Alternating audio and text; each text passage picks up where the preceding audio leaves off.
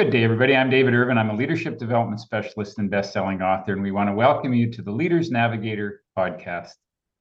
The premise is simple. The podcast will provide you with insights for living and leading the authentic way so that you'll be better equipped to amplify your positive impact as a difference maker in any area of your life. We'll cover a variety of topics related to authenticity and humanity. We'll hear stories of how authentic leaders came to be who they are, and we'll create a platform for you to submit questions you'd like us to address on all the different topics that we talk about here and in my books.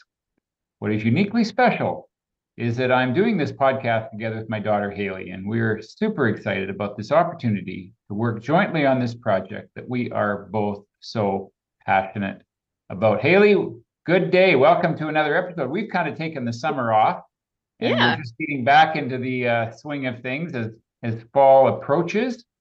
And you have a very fascinating topic to cover today. How have you been? You had a week with your mother.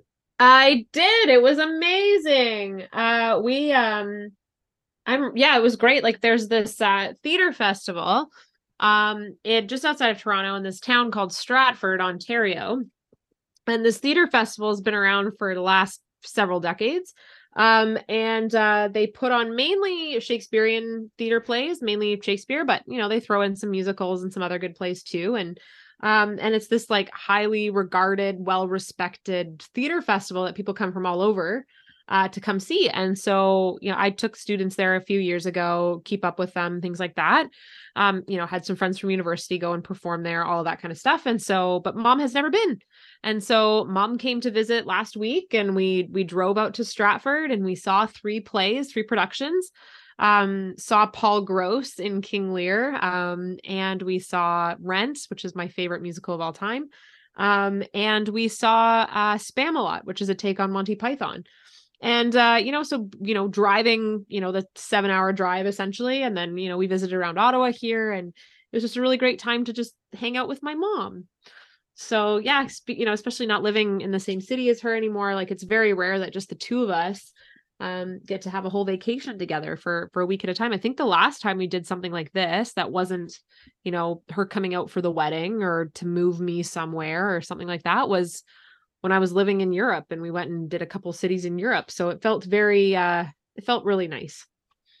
I was just telling you that it's been almost a week since she's been back, and she's still flying high from the experience. She was so inspired and just loved being with you.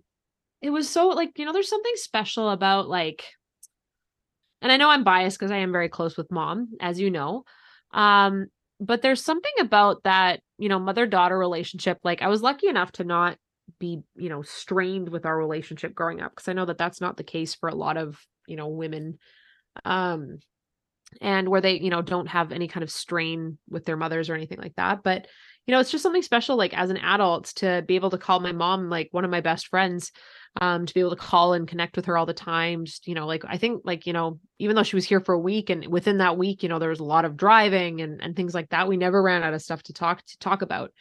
Even though we talk on the phone, 2-3 times a week, it was still really, really good. So it was really special to be able to just, hang out like that, and hang out as two adults now, no longer, mother, daughter, but two adults, two friends, and share some wine together and things like that. It was really special. So, Haley, do you have any perspective on what you would tell people who might be listening to this, who has a very conflictual relationship with their mother, can't stand them coming to visit, or if they do, they tolerate them perhaps for a day or two, and then can't wait for them to leave?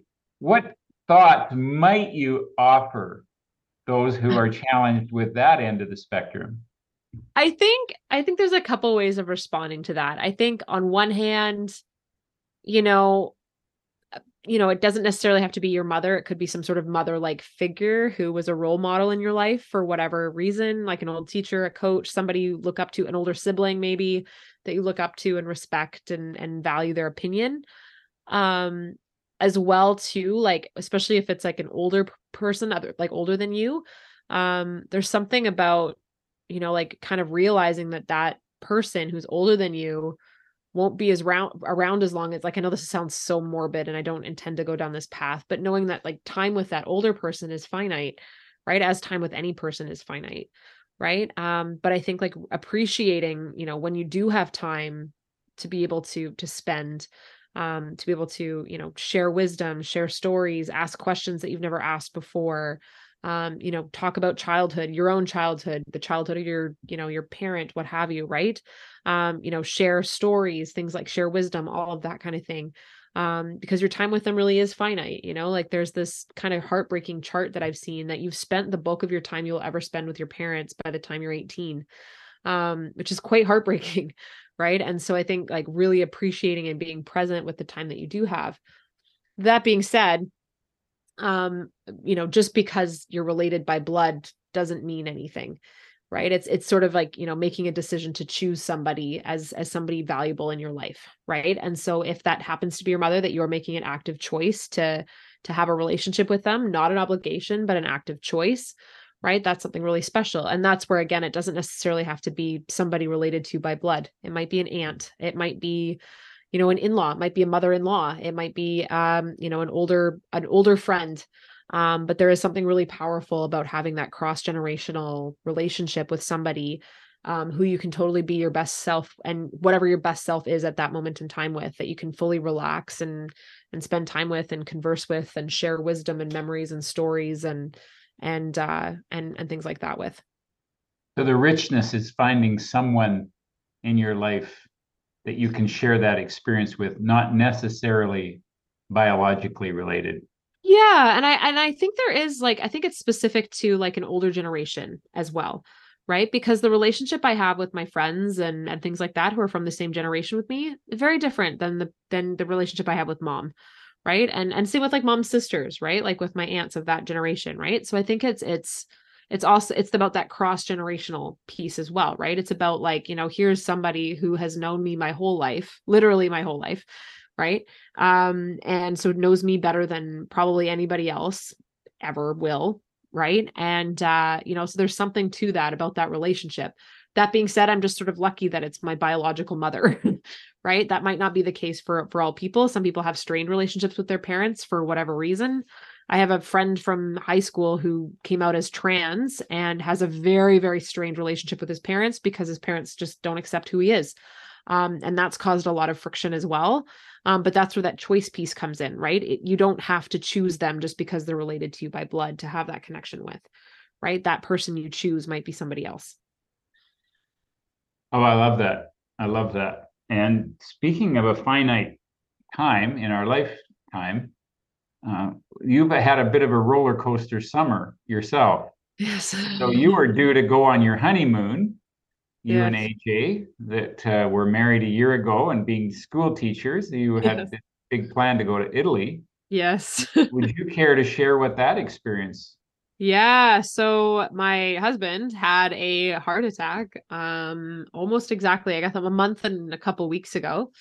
And so put our whole life in turmoil. You really start to realize, you know, again, that choice to spend the time with the people you love and value, because you just sort of realize that, you know, here's a man who's 34 years old, makes great decisions regarding his health, is incredibly active, and just found out that the way that his body processes cholesterol is not the same as the average person.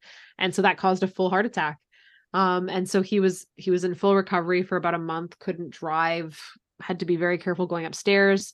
But now has sort of made a complete 180 and is fully recovered and able to do what he can. But it really makes you realize how, you know, you can't take anything for granted, right? Like even, you know, he doesn't smoke, he doesn't drink, right? And so, you know, this would be sort of the last thing, and isn't diabetic or anything like that. So this would sort of be the last thing that you'd expect. And yet life works in weird ways, right? So it's really being present and making those choices in the here and now when you can, right? And so, you know, we couldn't go to Italy for sure, but, you know, we made the best we could during that last month, watched a lot of TV and movies. But, you know, we kind of had our own little staycation adventure. And I think that's really important too. Is it too early to ask you how that whole thing has impacted you?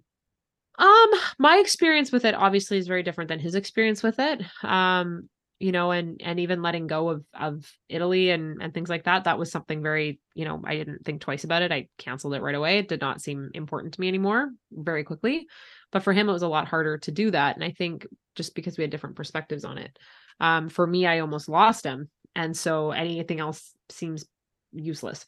Right. But for him, it was, he was just sitting in a hospital for a week thinking about where he could have been. Right. And so because of that, and then he, his body let him down. Right. And so, we had two very different perspectives on that. And for me now, it seems like when I think about these kind of trips and stuff, we made a decision last summer to not travel. But I think, if you're feeling healthy like this, it's just, I think, making me more appreciative of impulsive in a good way. Not so much but I think being accepting of the fact that not everything has to be planned thoroughly because life is going to be weird and wacky. So being okay with things that, kind of come up out of the woodwork for good or for bad, and just sort of accepting it the way it is. We did not have the summer to spend in Italy, but we played a lot of board games. I read a lot of books. I cleaned my house. We tended to the garden. We spent a lot of time with the pets, and, that in a lot of ways was a really special summer too, to just be able to press pause a little bit, to rejuvenate a little bit, to reset a little bit. And then, next summer, what we'll do is instead of planning something so far out, we'll, I think, be okay with just sort of going a little bit on the fly a little bit more and appreciating the goodness of that. Well, we're going to come full circle because I'm going to stretch this another angle, because we also talked about you watching the Barbie movie. Yeah, it's all connected though. With your mother. So tell me how all of that connects. Yeah. So I promise though, for those listeners who haven't had a chance to see the Barbie movie yet, go see it. It's fabulous. It's wonderful. I loved it. It was a great time. So much fun. But essentially, without giving too much away, I mean, the movie is about relationships with women in your life. That's obviously a huge component of it. Right. And so it was such a delight to be able to see it with, my sisters-in-law the first time, and then with Mom the second time. Her and I went to go see it together.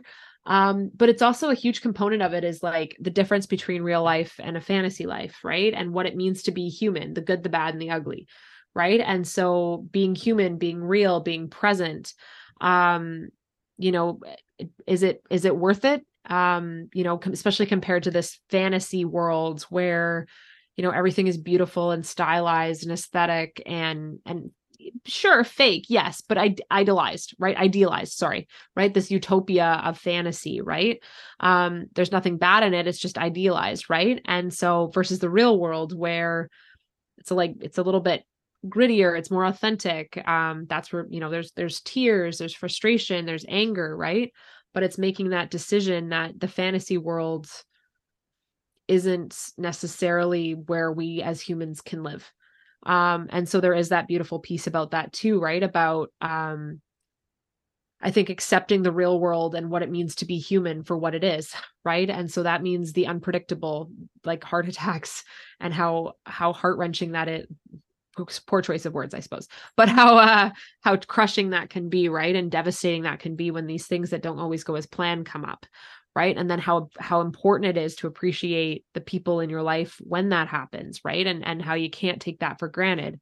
Your community members, the people who were emailing and texting and showing up with food and support and letting the dog out and all of that. Right. And sending well wishes and connecting and, coming over to visit and catching up with all of that. Right. And even in these most dire circumstances where, my husband nearly lost his life, and also where we had to cancel this trip that we'd been planning and looking forward to, right. That there is still something, I don't want to necessarily say looking for that toxic positivity, find the goodness and all that. No, it still sucked, but there was something very authentic and healing in there about pausing and being appreciative of what we do have. And I think recognizing that, Italy will always be there. We'll be able to find find a place for that. And world is not this idealized fantasy. It's, and that's okay. And that's a wonderful thing, that it's this space where we can cry and support each other and be angry and be happy and enjoy the sort of roller coaster of emotions that are life and the connections of people that are in it with us, because we're never alone in it. Wow. Any more thoughts on Barbie? Yeah, I think, it was, I mean, there's a whole, you know, we can talk about the gender roles and all of that too. We could get all into that, but that can be a whole other thing. But I think it was just like, such an important film for right now. I mean, Greta Gerwig, who wrote it with her partner, Noah Baumbach, I think his name is Baumbach. Anyway, I'm butchering the last name. I'll have to look it up. They wrote it during COVID. And they wrote it in a time where, you know, all of us were kind of living in this weird world that wasn't, it was real, but it was also kind of this new weird limbo place. And a lot of people were doing this escapism. They were watching these, you know, reading these books and watching these movies, and our hunger for these things that weren't real was increasing because, you know, the real world was too much to bear. Right. And even now too, as we look around, like, you know, looking at all these like climate disasters that are happening globally and things like that. And the Barbie movie can be such a beautiful escape from it, right? Where you get into this world of lush pinks and colors and costumes and things like that too. Right. And there is a time and a place for that, but it's also about, I think, the importance of valuing the things that aren't necessarily always fake and fantastic, not fake. I don't want to say fake, but fantastical. Right. And being present for everything else outside of that. Right. And because that's what being human is all about. So what's the take home message here for our listeners? What do we want people to leave with all of this exploration that we've expressed? I think, well, number one, go see the Barbie movie. Number two, go to Stratford and see some plays.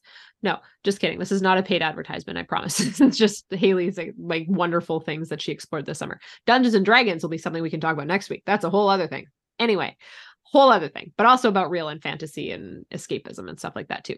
But anyway, I think the ultimate takeaway is to, like, it's so easy to get lost in what ifs, right? Whether that be, you know, the anxious, riddled, catastrophizing what ifs of the worst case scenario, whether that's the looking forward to something in the present, that vacation you're looking forward to, the weekend, can't wait till Friday at 5:00, looking forward to, you know, that time, like the weekend, whatever, what have you, right?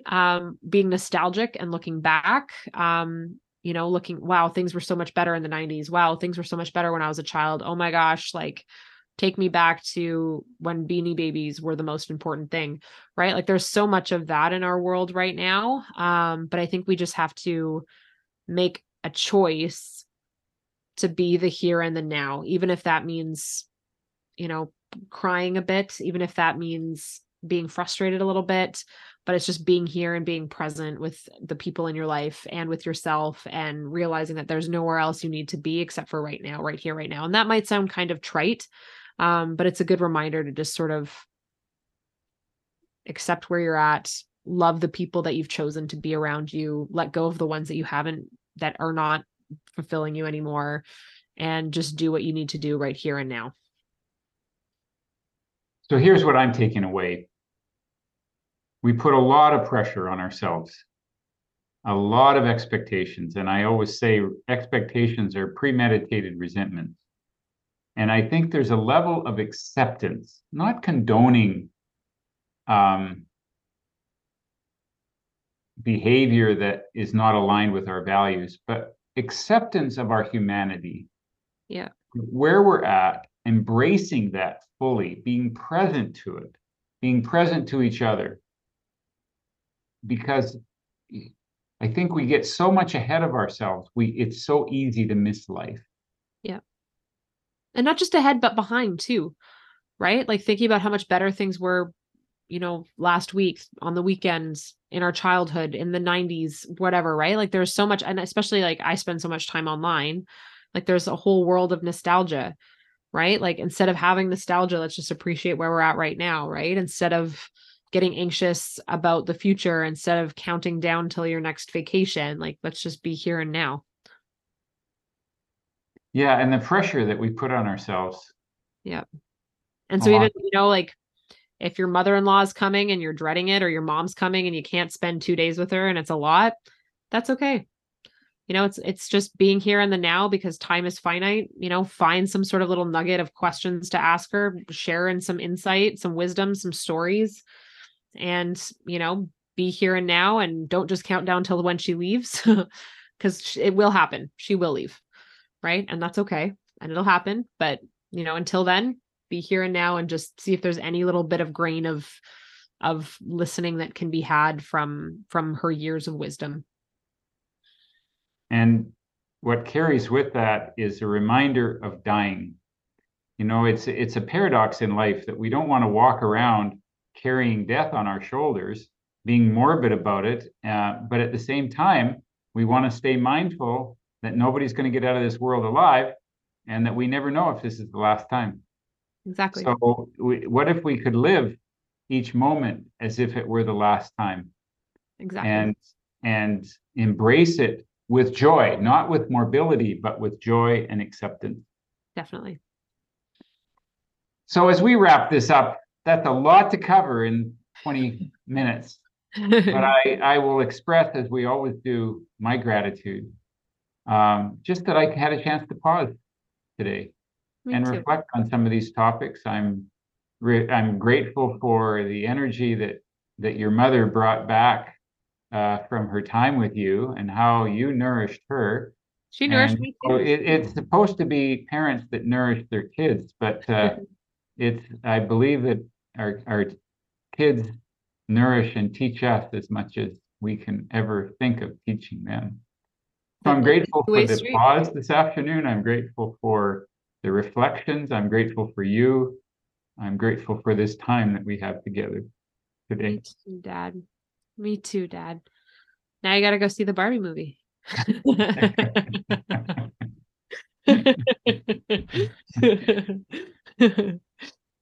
Yeah, me too, Dad. What are you grateful for? I echo everything that you just said, you know, being able to have such great conversations with you and with Mom, and, you know, just to have that kind of relationship as an adult, to be able to learn so much from you guys, and, you know, that you guys are, you know, so supportive of whatever decision I make in life. And I'm just really grateful for that too. Well, let's celebrate our humanity, and let's appreciate the day today, and be more fully who we are meant to be. Agreed. Thanks for the time, my dear. You too. Stay real.